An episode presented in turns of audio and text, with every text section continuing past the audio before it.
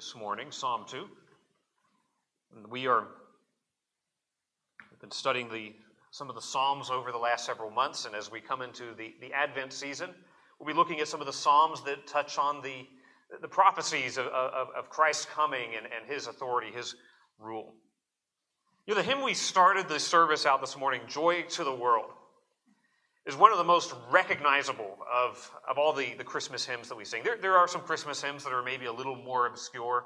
I don't know that you, you'll hear Thou Didst Leave Thy Throne playing in, you know, in Walmart while you walk around or coming in on the radio. But Joy to the World is one of those ones that we hear pretty much all season long. Uh, in fact, according to the Dictionary of North American Hymnology, and yes, such a thing exists, it is the most published Christmas hymn in North America, Joy to the World.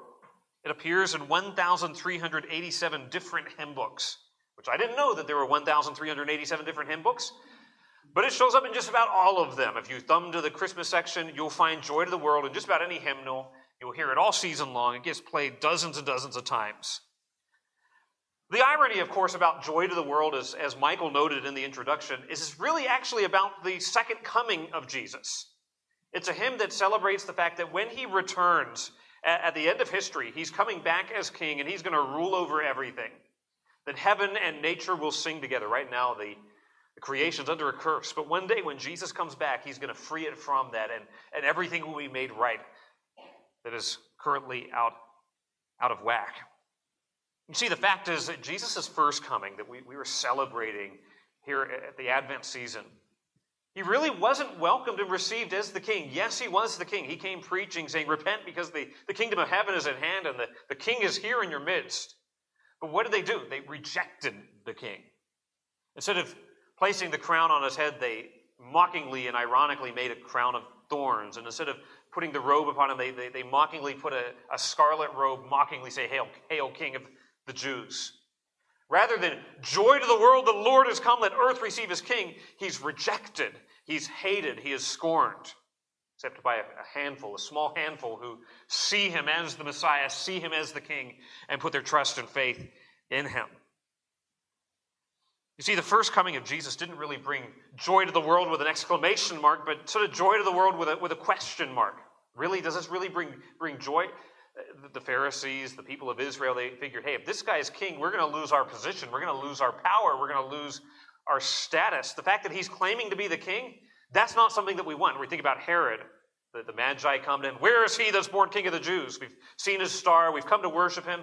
He freaks out because he's like, I'm king of the Jews, and I'm not going to brook any kind of dissent or any kind of competition. The fact that the king came wasn't actually good news for people who didn't want the king to come. Even the message today that Jesus is the king who rules over everything, that he makes the rules, not you or me. That's not a popular message. That's not a message that we're like, yes, we're so glad that someone else will be boss of my life. Joy to the world? Well, many will sing their celebration this time of year at Jesus' coming. They live their rebellion to his rule and to his reign. So this morning I want to consider Psalm 2, a psalm that thinks about the actually both comings of Jesus, his rejection and his first coming, and his rule and, and, and his reign that will, will really be brought to bear in his second coming. It's a psalm that is all about the fact that God's Son, God's Messiah, his anointed one, will indeed reign in spite of the fact that the world rejects him. This is a psalm that calls everyone to submit to the rule of Jesus. Now, that means a lot of things. That means more than popping into church two or three times a year, or so saying, Yep, I'm a Christian, answer check on a, on a Pew Research survey. It means truly acknowledging Him as, as the Lord, as the King, as the God in our lives in a way that really changes the way that we live. It's more than just kind of a, uh huh, I give assent to that theological statement, but it is a bringing the entirety of our lives in subjection to His rule. So let's read Psalm 2. Follow along as I, as I read God's word. Why do the heathen rage? and the people imagine a vain thing.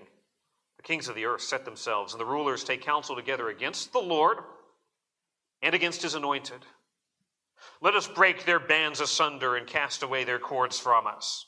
It's a big rebellion against God. People don't want God to rule over them. Now, how does God respond? He that sitteth in the heavens shall laugh. The Lord shall have them in derision. Then shall he speak unto them in his wrath, and vex them in his sore displeasure. Yet have I set my king upon my holy hill of Zion. I will declare the decree. The Lord hath said unto me, Thou art my son, this day have I begotten thee. Ask of me, and I shall give thee the heathen for thine inheritance, and the uttermost parts of the earth for thy possession. Thou shalt break them with a rod of iron, thou shalt dash them in pieces like a potter's vessel. Be wise now, therefore, O ye kings. Be instructed, ye judges of the earth. Serve the Lord with fear and rejoice with trembling. Kiss the Son, lest he be angry and ye perish from the way. When his wrath is kindled but a little, blessed are all they that put their trust in him. So, this psalm, just 12 verses, goes really four stanzas, each of them three verses each. And you'll notice, sort of in each stanza, except for the, the, the last one, or really in that one we have speech, but each of these stanzas has some kind of somebody is speaking. Right? So in the first stanza, we have all the nations speaking their rage and rebellion against God's rule. Verse 3, they're saying, Let us break their bands. and Sometimes get God's, throw God's restraint, his rule off us. Verses 4, 5, and 6, we see God, the one who's enthroned in heaven, he speaks and says, I, have put my king, I've, I've installed my king as I have seen fit. Then verses 7, 8, and 9, we get the, the anointed one, the Messiah, the king, speaking. And then in verses 10, 11, and 12, we get the psalm itself. We get the Holy Spirit through David calling people to submit to King Jesus. So let's just walk through these four stanzas as, as the psalm lays them out. In the first three verses, we see the world speaking, and the world is speaking their rage and rebellion against the rule of God. Now, most, most commentators, most scholars think this psalm was used in sort of a coronation setting. So when Solomon, for example, becomes king, Perhaps the psalm would have been used as part of the coronation service of just celebrating the fact that God's king has been installed and God's king is sort of representing God's rule. That's, that's possible, though uh, we don't have anything outside of this to tell us for sure. But here's the idea as the king is being installed, the, the, nations that are under their rule, you can think of like the Moabites or the Philistines, they don't like the fact that they are under the rule, the authority of David or Solomon or, or, or, or any of their descendants ruling from Jerusalem. So verses 1, 2, and 3 sort of ask the question why do the nations rage? They're thinking that, man, we're not going to have David rule over us. We're going to do our own thing. We're going to throw their restraint off. But really, what is going on here is verse 2 says they're rebelling not just against the king, not just against a political order, but against the Lord, against Yahweh, against God. Really, what they have a problem with is not that it's David who's ruling, but it's that God is ruling. This is rebellion. If we want to break this down a few ways, it's rebellion first off against God's God's rule. God's rule. Now, David, as he begins the psalm, he asks the question, why? Why on earth are they doing this? This does not make any sense to think, I'm going to go up against God and I'm going to win. This is why do the heathen rage and the people imagine, notice, a vain thing. Now, vain is not in a, oh, vain, I'm going to go stare in the mirror all day. But the idea of something that's empty or futile. They are wasting their time trying to rebel against God. Okay, it's not going to turn out well for them. God's going to win. God wins every time because God is sovereign, God is all powerful. Why do these nations rebel against God's rule? Why are they engaging in, in, in, an endeavor that is absolutely futile? So it's sort of picturing the nations surrounding Israel trying to overthrow the new king, trying to conspire against them. Notice the language that's used. The, the heathen are, are raging, they're fomenting against the king's rule, they're, they're, they're conspiring, coming up with this, this, this plot. Verse 2 they've taken their stand and they, they have counseled together. They've sort of closed ranks, standing shoulder to shoulder in an alliance against God and against his anointed one, against the king that's been, a, been anointed. We, we see that, by the way, through the, through the Bible that when God installs a prophet, installs a priest, installs a king, they, they're anointed with oil, signifying you are set apart uh, in a unique way. The, the Hebrew word here, anointed, is Mashiach. We get the word Messiah from, means anointed one. When that gets translated into to, to Greek in the New Testament, it's the word Christos, Christ. So against the Lord and against his Christ, against his anointed one, against his Messiah, against his appointed king. Now here's the point. He says the, the, the heathen, that is the, the nations of the earth, and the peoples, the kings, the rulers, the whole nine yards, universal there's this universal rebellion against the rule and the authority of God. This is not just something that happened back in 1000 BC. This describes all of human history. This describes every single one of us. We're part of a plot against God. The powerful and the weak are agreed on one thing. We don't want to acknowledge God's rule. We want to do what we want to do. This had its start all the way back in the Garden of Eden. When Adam and Eve believed the lie that you'll eat of the, the tree and you'll be able to determine good and evil. That's the idea of knowledge of good and evil. It's not just you sort of have cognitive knowledge, but you get to decide what is right and wrong for you. And that's the same message that we have today. Follow your heart. You, you do you, right? Uh, you go live your truth. It's the same idea. If you get to decide what's right and wrong, chart your own course, make your own rules, don't let anybody stop you, don't let anybody hold you back. You do what you think is right. All nationalities take part in this rebellion. All individuals are part of this grand conspiracy, including you and me. Because, listen, we're sons and daughters of Adam and Eve. And because of that, we are part of this rebellion against God. We call it sin. It's a rebellion against God's rule. We don't want God telling us what to do. Now, verse 2 breaks us down even further. This is not only rebellion against God's rule, but against God's ruler. The way that the theocracy was meant to work in Israel is kings like David and Solomon aren't just sort of off doing their own thing, but they are representing and sort of embodying God's kingship over the nation. God was the king over Israel, and he appoints a king to say, You're under my law, you're representing me, you're not just an you know, autocratic dictator doing what you want, but your job is to be constrained by my law and do what I want. So, against the Lord and against his anointed, there, there's this, this special relationship between God and the appointed king. Now, the idea here is to rebel against the king is to rebel against the God who installed him. Remember David? He has an opportunity to kill King Saul, who had been anointed and duly installed as king. He says, I will not lift my hand up against God's anointed. He's recognizing this king, even though he's kind of a lousy king, is there by God's decree. It's not my place to, to, to take him on, to fight, fight against him. It's against the Lord, against his anointed one. But ultimately, let's be honest, you, if you read the Old Testament, you find out that Judah and Israel, they're small potatoes in the geopolitical stage of the ancient Near East. Uh, the chances of the nations around them being like, let's get rid of them, it was actually pretty slim because it was very rare that they actually had any authority over the nations around them. Maybe in the reign of Solomon, this might have been true. So, this is looking to something even further afield from David. This is talking not just about David or about Solomon, but about the great great grandson great, great, great, great, great, great, great, great grandson of David, Jesus of Nazareth.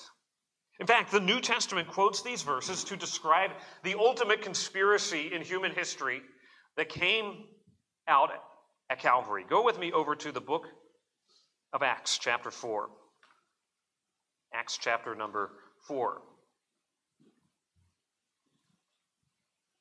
Here's what's happened in Acts 4. In fact, just read this this morning in my devotions. There's persecution against the, the early church, and the, the council um, you know, drags uh, Peter and John in there and then tells them, don't preach anymore, sends them out.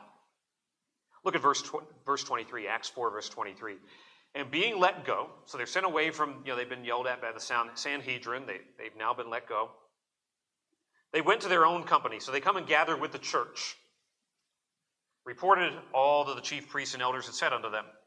And when they heard that, they lifted up their voice to God with one accord. So they have a, a time of corporate prayer. Here's what they say Lord, thou art God which has made heaven and earth and the sea and all that in them is. So they're just reminding themselves, like, yeah, man, the Sanhedrin are powerful, but God is more powerful. Who by the mouth of thy servant David has said, Why did the heathen rage and the people imagine vain things? Quoting from Psalm 2. The kings of the earth stood up, and the rulers were gathered together against the Lord and against his Christ. Now, notice how they interpret this. For of a truth, against thy holy child Jesus, whom thou hast anointed, both Herod and Pontius Pilate, with the Gentiles and the people of Israel, were gathered together. So notice he named, they named four different parties to this conspiracy. There's this big conspiracy talking about what happens at Calvary, the condemnation of Jesus. Okay, there's Herod, who's sort of the local puppet ruler, he's like, yep, condemn Jesus. We don't, we don't need him. You got Pontius Pilate, who represents the authority of Rome, the great empire of the day. You got the Gentile nation sort of standing back behind them. But notice this we also have, and the people of Israel, represented by the Sanhedrin. Sometimes in history, people have wanted to blame one group of people for the, for the death of Jesus. Uh, anti Semitism through human history. Other Jews are the ones who. This verse is making it clear it was all of us, it was all the nations who agreed on one thing. They couldn't, they couldn't agree on the color of the sky, but they agreed let's get rid of Jesus, let's do away with him, let's crucify him. Now, notice what it says. They were gathered together, verse 27. Now, verse 28 For to do whatsoever thy hand and thy counsel determined before to be done. This is the crazy thing. Pilate's doing exactly what he wants. Caiaphas is doing exactly what he wants. Judas is doing exactly what he wants. And all the things that they individually are willfully doing in rebellion against God is doing exactly what God wanted to have happen. That's stunning. That's the sovereignty of God working, where He's not turning these people into robots where they're like, I don't know what's happening, but their own hearts in rebellion and rejection of Jesus leads to them to say, let's crucify Jesus, let's betray Him, let's, let's kill Him, let's execute Him, fulfilling the eternal plan of God. He that sits in heaven will laugh and have them in derision. Three days later, Jesus rises from the dead. God overturns their rebellion. So back to, back to Psalm 2. Really, what this is about is not ultimately about a, the Philistines fighting David or some such thing. It's ultimately about all the nations of the earth rejecting King Jesus. This rebellion against not only God's rule, but God's ruler. The ultimate conspiracy in the history of humanity was the one unleashed against God's Messiah, Jesus. One that almost seemed to work. You can see them all thinking, man, we that was easy. We arrest him in the sort of the dead of night. We have a bunch of trials. We get him up on the cross by 9 a.m. before anyone has really woken up from their, their big feast the day before. This worked. He's dead. He's put into a tomb. Back to Psalm 2. Notice verse 3. What is sort of underlying this? Let us break their bands asunder and cast away their cords from us. This is not only rebellion against God's rule and God's ruler, but against God's rules. What is it that people are ultimately trying to get rid of is the constraint of having to live life according to God's law. People don't like thou shalt and thou shalt not. Imperatives, mm, we don't like that. We'd rather be able to call the shots ourselves. They want to be free of God's rule, God's ruler, God's rules. They don't want to be under God's dominion. They don't want to be subject to God's law. The goal here, and a long war against God, the goal has always been the same autonomy. I want to rule myself. I want to do what I want to do. We want to be our own boss. We want to be our own king. We want to write our own script and go our own way.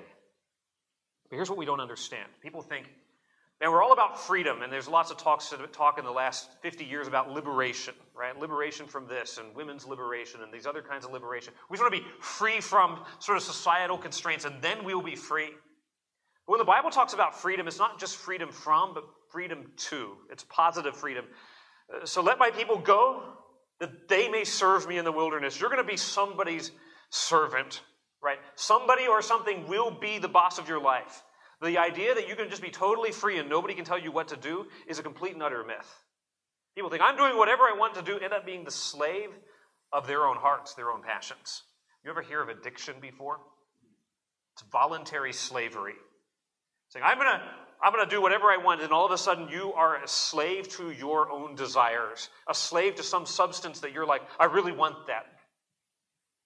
This idea that well, I don't want God telling me what to do. I don't want society telling me what to do. I'm going to tell me what to do. You know what? You're now a slave to your own heart and your own nature. So who's the boss? It's forced us to say, okay, is it going to be me and my own depraved heart? Or am I going to bow the knee to King Jesus and say, You're the king, you're the boss, you're the Lord, you're the master? Paul puts it very simply in Romans 6:18. He says, Being then made free from sin free from sin, you became the slaves of righteousness. You're either going to be the slave of sin or the slave of righteousness. There's no neutrality there where you're like, well, I'm, I'm just going to sort of pick and choose. It's one or the other. So, what we get described here in verses 1, 2, and 3 is a pretty potent description of the rebellion of your heart and my heart. A reason why I think in the Lord's Prayer we're instructed to, to pray, Thy kingdom come. For one thing, we're longing for the, the reign and the rule of Jesus, but it's also a regular reminder I'm not the king. Most problems, I would say, in marriages come down to the fact that one or both spouses want to be the king and build their own kingdom. I want my way to be the right way and everyone else to do it, and my needs to be catered to, rather than saying, This isn't about what I want, this is about God's rule. This is about building his kingdom. Conflicts in human relations come down to just the selfishness of, I'm the king and everyone else should cater to me and sort of bow down and do obeisance to me. Thy kingdom come. Listen, if you are not a, not a Christian here today, verses 1, 2, and 3 describe where you're at. You might like, well, I don't feel like I'm raging against God. I just don't care about God. To not care about God is to disregard Him, it is to reject Him. What is, what is interesting is the, what the nations look at and say, these are like, like handcuffs, like shackles. God's rules feel so confining. To those who are believers, feel like liberation. To the rebellious, God's law, God's word is like confining shackles. To the redeemed, God's law is liberty. It's like the end of the, the last battle. And I can't remember what the dwarves or whatever the creatures are. There's a feast going on. And so people were like, man, this feast is awesome. And then the other group is eating the exact same food. They're being like, this is like gravel. In the same way, God's, God's word for those who are believers, this is freedom, this is life. For those who are rebellion to God, is this is confining, this is slavery. Depends on where your heart is. We now move to God's response, what is God going to do about this cosmic, global, universal rebellion to his rule? All these people shaking their fist at him saying he's not going to rule. Is God going to panic? Is God going to call an emergency cabinet meeting with all the angels in heaven? What's God going to do about this? Verse 4 He that sitteth, or even a, a better rendering, he that is enthroned in the heavens shall laugh. Now, this is not God laughing, be like, oh, that's funny, good joke, that was a great punchline. But this is more laughing, mockery, and derision to be like, what are you guys, there's no way this is going to succeed. You, you really think you're going to throw me off the throne of heaven? He that sits in heaven, he who sits enthroned in the heavens, will laugh, and the Lord shall have them in derision. This is the laughter of, of mockery. So, what does God do about this rebellion? The, the camera sort of pans from the, the rebellion on earth to the scene in heaven. We don't see a God who is worried, a God who is frightened, a God who panics. We see a God who, in a sense, laughs. He's deriding, he's mocking the folly of human kings trying to overthrow them. Now, he's not laughing at evil. Evil is no laughing matter. In fact, it's dangerous, I believe, to, to turn sin into a punchline. Be like, that's just a funny, goofy thing. It's a good way to change the, the moral perception of a people is to make them laugh at sin that ought to make them weep. No, he's not laughing at their evil. Rather, he is la- laughing at the silliness of them trying to rebel against him.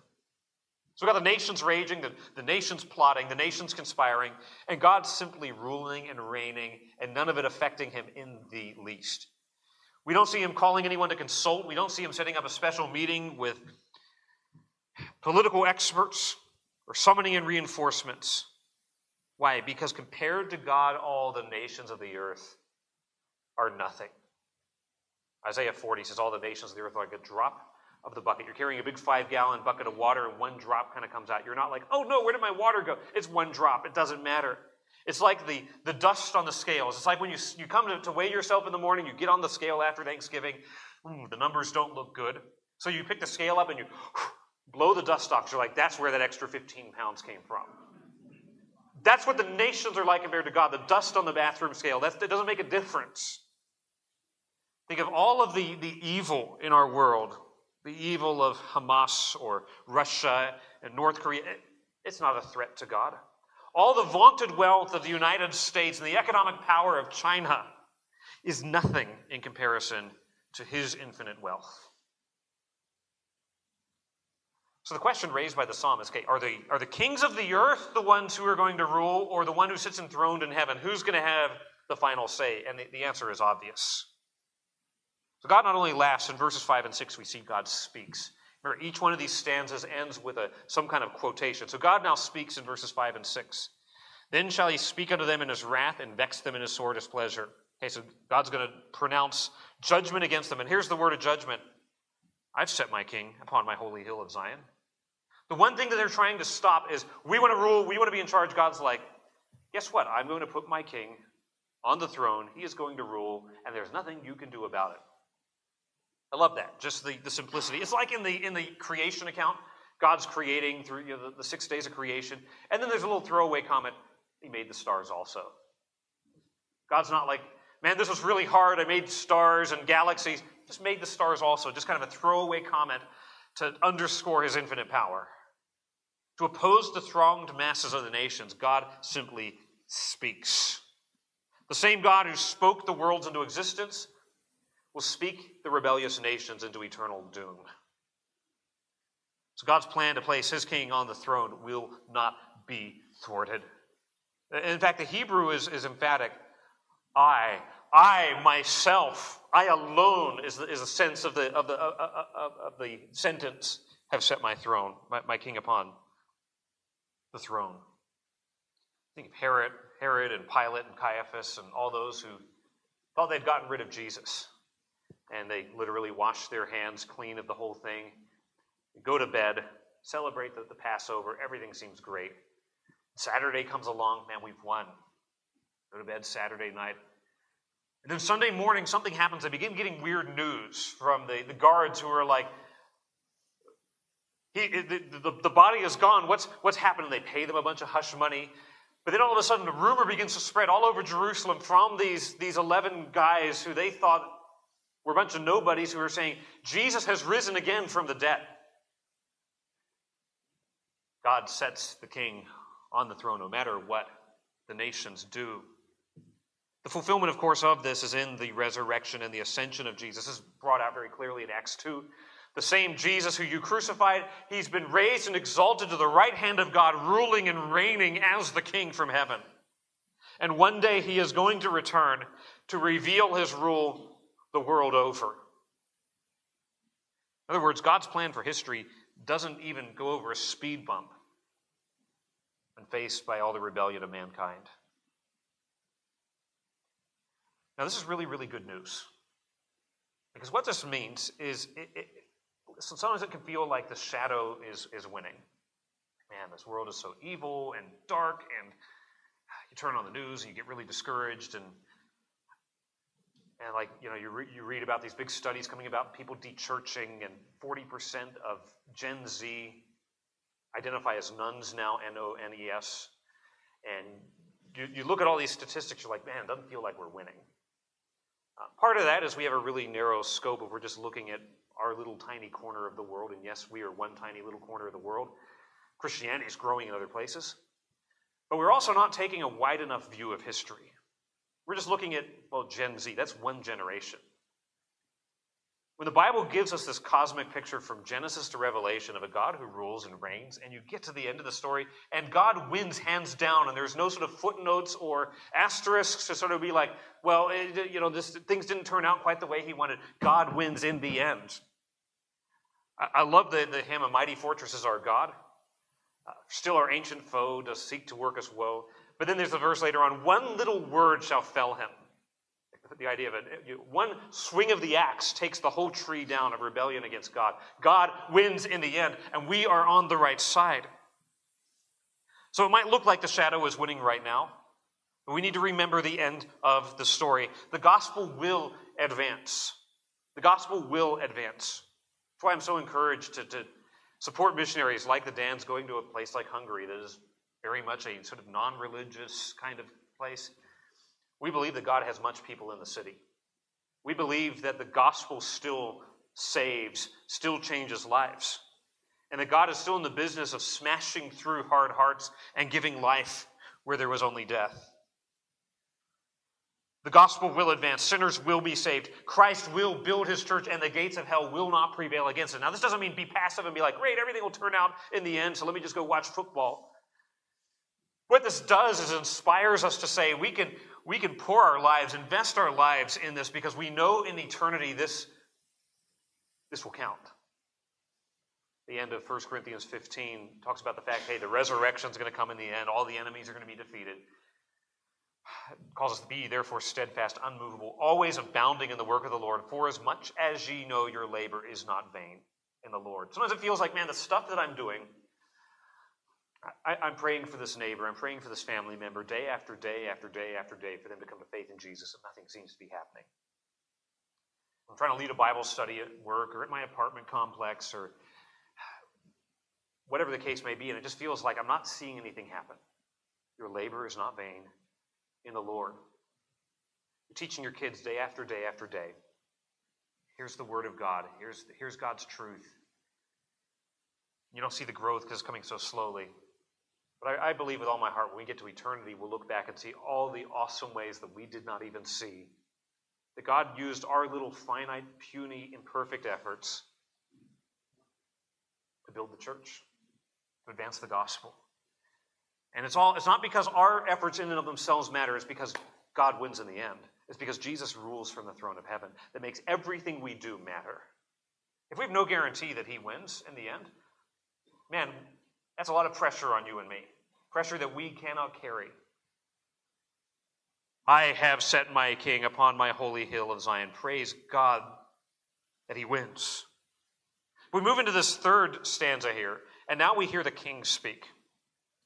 You could imagine this perhaps in the coronation ceremony that the psalm is sort of being read, and they're imagining the nations raging, and God saying, No, I'm going to put my king on the throne. And now the king announces his right to rule. What, what right does the son of David have to rule? You know, what gives a king the right to go tell everyone else what to do? Is it just because he's the most powerful, because he took over in a coup, because he won a popularity contest? Here's the basis of the king's rule I will declare the decree. In other words, God has made a decree. Here it is. The Lord has said unto me, Thou art my son, this day have I begotten thee. Ask of me, and I will give thee the heathen for thine inheritance, and the uttermost parts of the earth for thy possession. The king now speaks and describes the, the status and the standing of the king. Now, what is being said here is pretty much a poetic take on what God said back in 2 Samuel. So let's pop back there for a second. 2 Samuel chapter 7. 2 Samuel chapter 7. Back to the reign of David. David is in his heart has said, God, I want to build a house for you. I want to build a temple. God's going to tell him, No, you're not going to do that. Your son will. Rather than you building a house for me, I'm going to build a house for you. And by house, that's sort of a, a lineage, a dynasty. So 2 Samuel 7, verse 8. Now therefore thou shalt say unto my servant David, 2 Samuel 7, verse 8. Thus says the Lord of hosts, I took thee from the sheepcote, from following the sheep, to be ruler over my people over Israel. God's like, I'm the one who appointed you to be the king. You were a shepherd, now you're a king.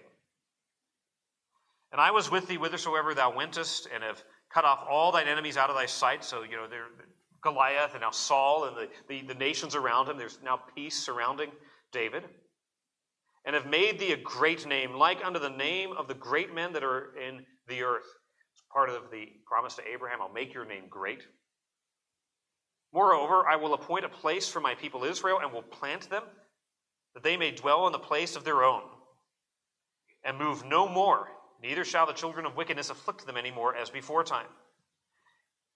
And as since the time that I commanded judges to be over my people Israel, and have caused thee to rest from all thine enemies, also the Lord telleth thee that he will make thee an house. So God's now saying, David, I'm going to set up a, a dynasty, a lineage for you. And when thy days be fulfilled, and thou shalt sleep with thy fathers, I will set up thy seed after thee, which shall proceed out of thy bowels, and I will establish his kingdom. I'm going to set my king on the throne, son of David. He shall build an house for my name, and I will establish the throne of his kingdom forever. So this is talking initially about Solomon. Okay, Solomon's going to build the temple. He does. Part about his kingdom lasting forever. That didn't happen because Solomon really blew it. But here's the idea of the father son, and I will be his father, and he shall be my son. If he commit iniquity, I will chasten him with the rod of men, with the stripes of the children of men. But my mercy shall not depart away from him, as I took it from Saul, whom I put away before thee. And thine house and thy kingdom shall be established forever before me. Thy throne shall be established forever. So this is this incredible promise God makes to David. Your son's going to rule after you. He's going to build the temple. He's going to be he's going to sort of be adopted, as it were, as a son. He's going to have a special, close relationship with me as his God sort of representing me, as it were. I said a minute ago, God's the ultimate king. The, the Davidic king sort of represents him.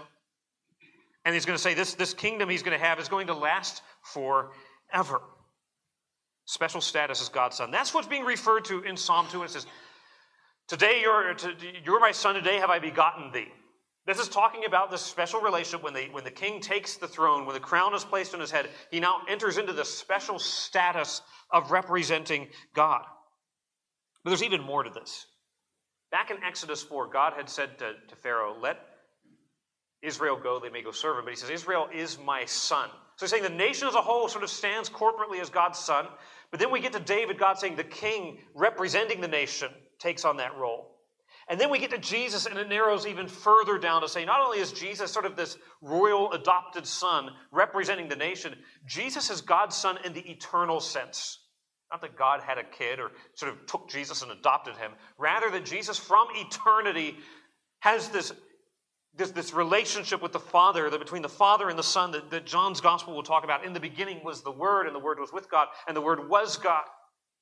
So all of that is at play here when we read Psalm 2. You're my son, today have I begotten thee. For David, take the throne, you enter into a special relationship. For Jesus, in the truest, fullest, most profound sense, being the eternal Son of God. Now, here's why Jesus is so important. That promise that I just read to you, man, the line of David lasted for a few hundred years, and it ended in a heap of rubble when Jerusalem was destroyed. There has not been a son of David ruling over Judah since Zedekiah in 586 BC. That doesn't sound like an eternal kingdom for does it? Rather than being faithful, they were disobedient. David and David's descendants failed miserably to live in obedience to God. And so David's line was cut down like a rotten tree, and it ended like a, a stump. But from that stump sprang a branch out of the root of Jesse. From David's line came a perfect son. From Israel came the perfect Israelite, the perfect king, the one who would represent God's people perfectly in spite of our disobedience. I'll have you turn over to, to one other place here.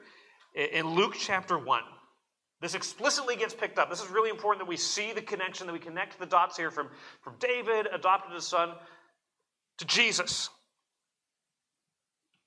Luke chapter 1, Verse 26 And in the sixth month, the angel Gabriel was sent from God unto a city of Galilee named Nazareth, no name place, to a virgin espoused to a man whose name was Joseph, of the house of David.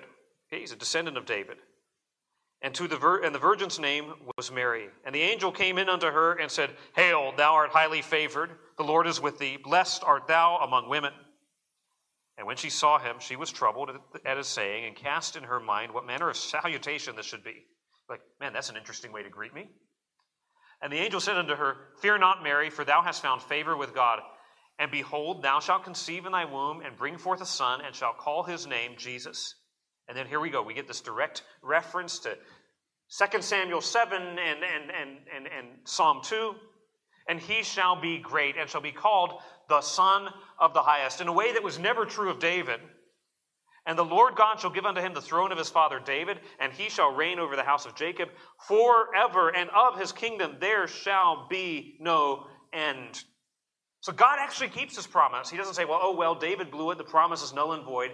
God says, I'm going to keep my promise, and the way God keeps his promise is through his son, Jesus, taking on and assuming a human nature, being born of the Virgin, coming into this world and living a sinless and perfect life that David never lived, that Solomon never lived, none of the other kings ever lived, that Joseph didn't live, that you didn't live, that I don't live.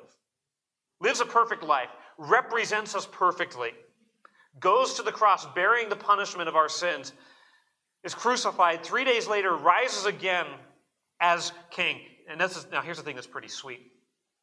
How does God declare him to be king? According to Romans 1, verse 4, he is declared to be God's son by the resurrection. At his baptism, the heavens are open. God says, This is my beloved son, in whom I'm well pleased. At the Mount of Transfiguration, same thing. This is my beloved son, hear him. And at the resurrection, God shouts, as it were, This one is my son. He is the king who rules and reigns. So when we go back to Psalm 2, yeah, in some sense, it's about David and his descendants, sort of adopted special status, God's Son, representing the people. But it is ultimately true and perfectly true of only one person, and that is Jesus. And by the way, this verse gets quoted again and again in the New Testament. That David's son would actually be God's son, that the anointed one would really be a single individual who would be perfect. But verses 8 and 9 talk about his authority. So I'm going to give you the, the heathen, the nations. You'll rule the uttermost parts of the world for thy possession. No king of Israel ever ruled over the entire planet. Not even close, right? If you look at a map, like the, the, greatest extent of their kingdom under Solomon is a tiny little sliver there in the, the ancient Near East. How does this happen? the uttermost parts of the earth. Where have we heard that phrase before? You shall be witnesses unto me in Jerusalem, Judea, Samaria, and to the uttermost parts of the earth. The risen and reigning King Jesus expands his rule over the world as the gospel is preached and as people turn to him in repentance and faith. There's a deliberate connection here. Uttermost parts of the earth, the reign and the rule of Jesus being expanded and declared as the gospel goes out. The king's authority is what stands behind the proclamation of the gospel. But verse 9, thou shalt break them with a rod of iron. In some sense, Jesus is not reigning in this sense, right? In one way, yes, already he's reigning. He sits on the throne of heaven. His authority and rule is proclaimed when we preach the gospel. But in another sense, the nations are still in rebellion against him, right? Um, our nation is in rebellion against him. The nations of the earth are in rebellion against him. Verse 9 Thou shalt break them with a rod of iron. There's coming a time where there will be a decisive moment of judgment where he brings in all the fulfillment of all the promises. Verse 9 gets quoted three different times in the book of Revelation to assert the fact that one day King Jesus will come back and smash all rebellion against him. I love Revelation 19, describing the second coming of Jesus. said this passage is about both the first coming and the second coming. Just hear the word of God here from Revelation 19. And I saw heaven opened, and behold, a white horse, and he that sat upon him was called Faithful and True and in righteousness does he judge and make war. His eyes were a flame of fire, and on his head were many crowns. And he's a name written that no man knew but he himself. And he was clothed with a vesture dipped in blood, and his name is called the Word of God. Okay, that's Jesus. And the armies which were in heaven followed him upon white horses, clothed in fine linen, white and clean. And out of his mouth goeth a sharp sword, that with it he should smite the nations, and he shall rule them with a rod of iron. Quote from Psalm 2 And he treadeth the winepress of the fierceness and wrath of Almighty God. And he hath on his vesture and on his thigh a name written King of Kings and Lord of Lords. One day, King Jesus will come back in all of his glory and all of his majesty, all of his fearsome power. And he will rule the nations with a rod of iron. He'll smash them in pieces like a potter's vessel. Think about a clay pot that's brittle and take a hammer and smash that. That's what's going to happen one day to the rebellion of mankind. He will judge all those who oppose him. There, will be no one who will be able to withstand his rule. The most vaunted nations will be little more than brittle pottery before his rule. He will defeat all of his enemies. He will raise the dead. He will fulfill his promises. He will reign on this earth. He will rule over an eternal kingdom that will never, ever end and usher in a new heaven and a new earth. Beloved, one day everything that is broken in this world, all the stuff that we look at and say, that's just not right, everything that's broken will be fixed. Everything evil will be banished. Everything sad, to use Tolkien's phrase, will become untrue. Everything wrong will be righted. And that is what we look for. That is our hope. Our hope, beloved, is not and cannot be the next election or the election after that or the one after that. It's not that one day, well, man, this policy will make all these other things right. Our hope is not that we will somehow, by our own power, bring in the kingdom and make this world a utopia. Our hope is the blessed hope and the glorious appearing of our Lord and Savior Jesus Christ. And that's where we need to put our hope because if you put your hope anywhere else, your hope will be smashed. So you even put your hope, like, all my eggs will be in the basket of, uh, of my marriage. You're going to run into difficulties in your marriage. I'm going to find all of my meaning and hope in being a parent. Kids are going to grow up and leave home one day. Put your hope in Christ. And those other things, you can enjoy them for what they are. We come into the final stanza of Psalm 2. Here's the application. I like that the psalm brings the application home for us. Okay, in light of verses 1 to 9, if verses 1 through 9 are true, okay, the nations are in rebellion against God, but God's going to win anyway, and it doesn't matter. He's going to override the rebellion and defeat the rebellion. Be wise now, therefore, O ye kings. Be instructed, ye judges of the earth. Serve the Lord with fear, rejoice with trembling. Kiss the Son, lest he be angry and ye perish from the way. When his wrath is kindled, just a little.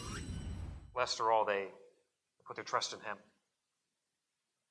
Call here is now for us to listen. Here we have the psalm speaking. Here we have the Spirit speaking.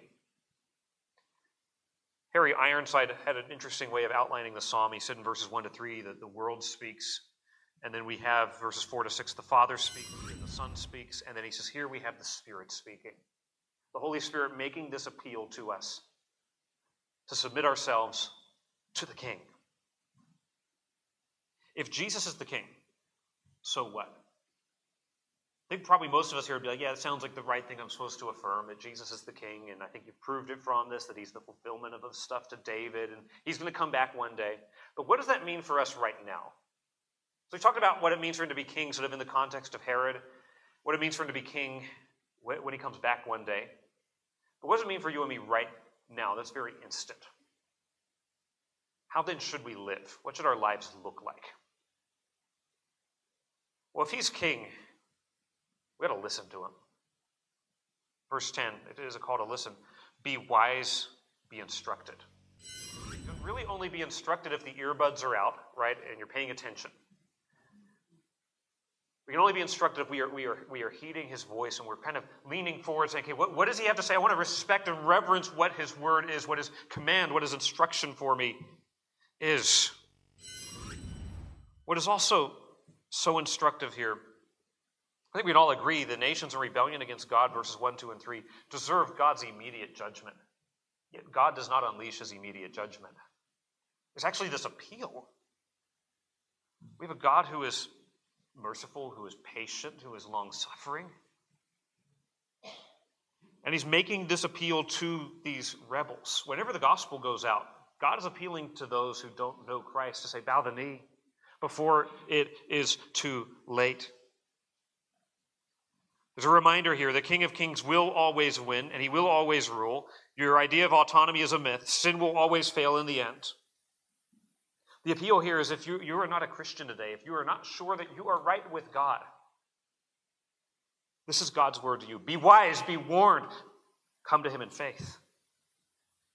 You can either heed the tender voice of verse 10 or be crushed by the iron rod of verse 9.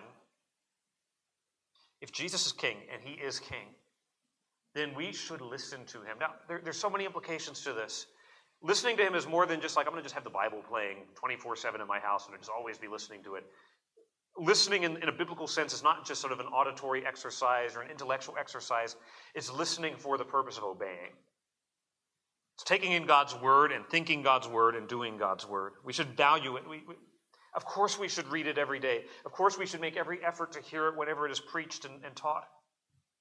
But heeding it in a, in a practical sense of saying, this is going to be the rule of, of my life. This is going to be the standard for how I think. Now, verse 11 adds, if he's king, not only should we heed him, we should worship him. Serve the Lord with fear and rejoice with trembling. Now, this is, this is sort of the language of, of fealty and, and vassalage. You're going to, he's the king, I'm going to submit to him, I'm going to serve him. But did you notice kind of the, the juxtaposition here? Almost sort of like what, serving and fear and, and joy? Like, how do you have fear and, and joy at the same time? We kind of think of like, if I'm afraid, I'm not happy. If I'm happy, I'm not afraid. But this is saying, no, genuine worship of God is both. It's not just sort of happy clappy, like, yay, we're, we're, everything's great, nor is it just quivering in fear and uh, sort of dodging Zeus's lightning bolts. There is a reverence that, that, genuine worship is not just coming to church and like go through the motion, but there's a, a reverence for the holiness and the majesty and the presence of God. But there's also infinite joy that comes when we realize He's my God and He is awesome and He is great and He is good and He is holy. So, this, uh, what, what one person calls serious joy, it's not just the light, sort of happy joy of like, I watched a comedy sketch and it made me happy. This is joy that's rooted in things that are eternal. And joy that's not just sort of lighthearted levity, but has some weight to it. What's being called for here in verse 11 is, is worship.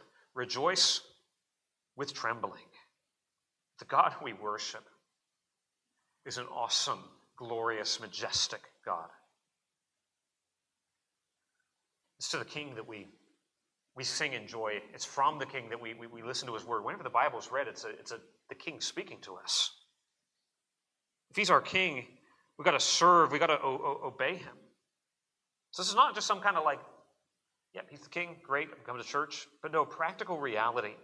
means that in all things he should have the preeminence in, in my marriage and, and in my, my politics and in my entertainment and in my thought life and in the way that I speak. I'm representing him. Christ as King is not a, a slogan that you throw around on Twitter as a conversation stopper. It is a way of life. It's not a, a bumper sticker, but it is an entire worldview. He's King, verse 12, submit to him, trust in him, kiss the Son, lest he be angry. Now, we often associate kind of kissing with romance. In the ancient world, there's another dimension to this that the, the kiss of fealty, of swearing allegiance to someone. We even have the idea of, you know, someone kissed the ring, of sort of like they have now sort of entered into uh, some kind of allegiance with an individual. To kiss the Son is to say, I'm recognizing him as my king and I have sworn my loyalty to him. It says, if you don't, you're going to face his anger and you will perish. In other words, you're either on Jesus' side or you're not. If you're on his side, you're safe, you're protected. If you're not, you will face his judgment. To be neutral is to be opposed. Whoever is not for him is against him. And all those who refuse to bow the knee today in faith will one day bow the knee before him in fear. See, as we come into Advent, it's not enough just to sing joy to the world, let earth receive her king. Each person must say, Am I going to receive him as king? Which means so much more than just praying a prayer and inviting Jesus into my heart and then going on with my life. It means he takes up control in the control center, the core of my life. But I love the other side of the coin in verse 12. Because not only, okay, I better, I better join him because I'll face his anger, but there's another side to this, which is so positive and beautiful and, and wonderful. Blessed are all they that put their trust in him. So it says, okay, kiss the Son lest he be angry. Okay, avoid judgment by joining Jesus, but also enjoy blessing by joining Jesus, to take refuge. What beautiful language. To be protected by him, to be saved by him, to be secure in him. Again, in the ancient world, those who would enter into these kinds of treaties, these kinds of covenants, yes, you would swear your loyalty to the king, but the king would also swear to protect you from any kind of an attack. When we enter into a relationship with Jesus, yes, we swear our loyalty to him. We, we confess him as Lord. He's our Savior. He's the one that we, that we follow, the, names, the, the one whose name we bear. We call on the name of the Lord. But whoever calls on the name of the Lord shall be saved. Or those who swear loyal to him, loyalty to him will be protected by him. If you're in Christ, if you're, if you're saved, if you have turned from your sin to trust in Jesus. You are eternally safe from God's wrath. You'll never face condemnation. You'll never face God's anger. You're forever protected from Satan's attacks. You're forever protected from the slings and arrows of outrageous fortune. In other words, nothing is going to happen to you other than what God wills in your life. We don't simply bow the knee to the king to avoid his anger, we join him to enjoy his blessing. There's no one safer, more blessed, there's no place more glorious than to be in a saving relationship, a right relationship with Jesus Christ. That's what verse 12 is calling us to. So if he's king, beloved, what, what does that mean in your life? Now, maybe you are here today as a, as a Christian. You're like, I, I know I'm, I'm saved, I'm right with God. But there's always that battle, that clash of kingdoms going on in our hearts areas of our lives that we, we sort of try to take back or we, we don't want to acknowledge his kingship in. What are those areas in your life? What are those sort of pockets of resistance where God's holy war must continue to be waged? What sin, what, what vice, what areas of selfishness or pride need to be brought under subjection to the one who rules? The coming of Jesus into the world, man, it, those who receive him, it does bring joy to the world. For those who reject him, it doesn't bring joy. Joy to the world can either, either have an exclamation point after it or a, or a question mark after it. Does it really, really? Joy to the world? What are you talking about? Christ's presence can bring either great joy to you or great danger to you. So the question is which is it? Which is?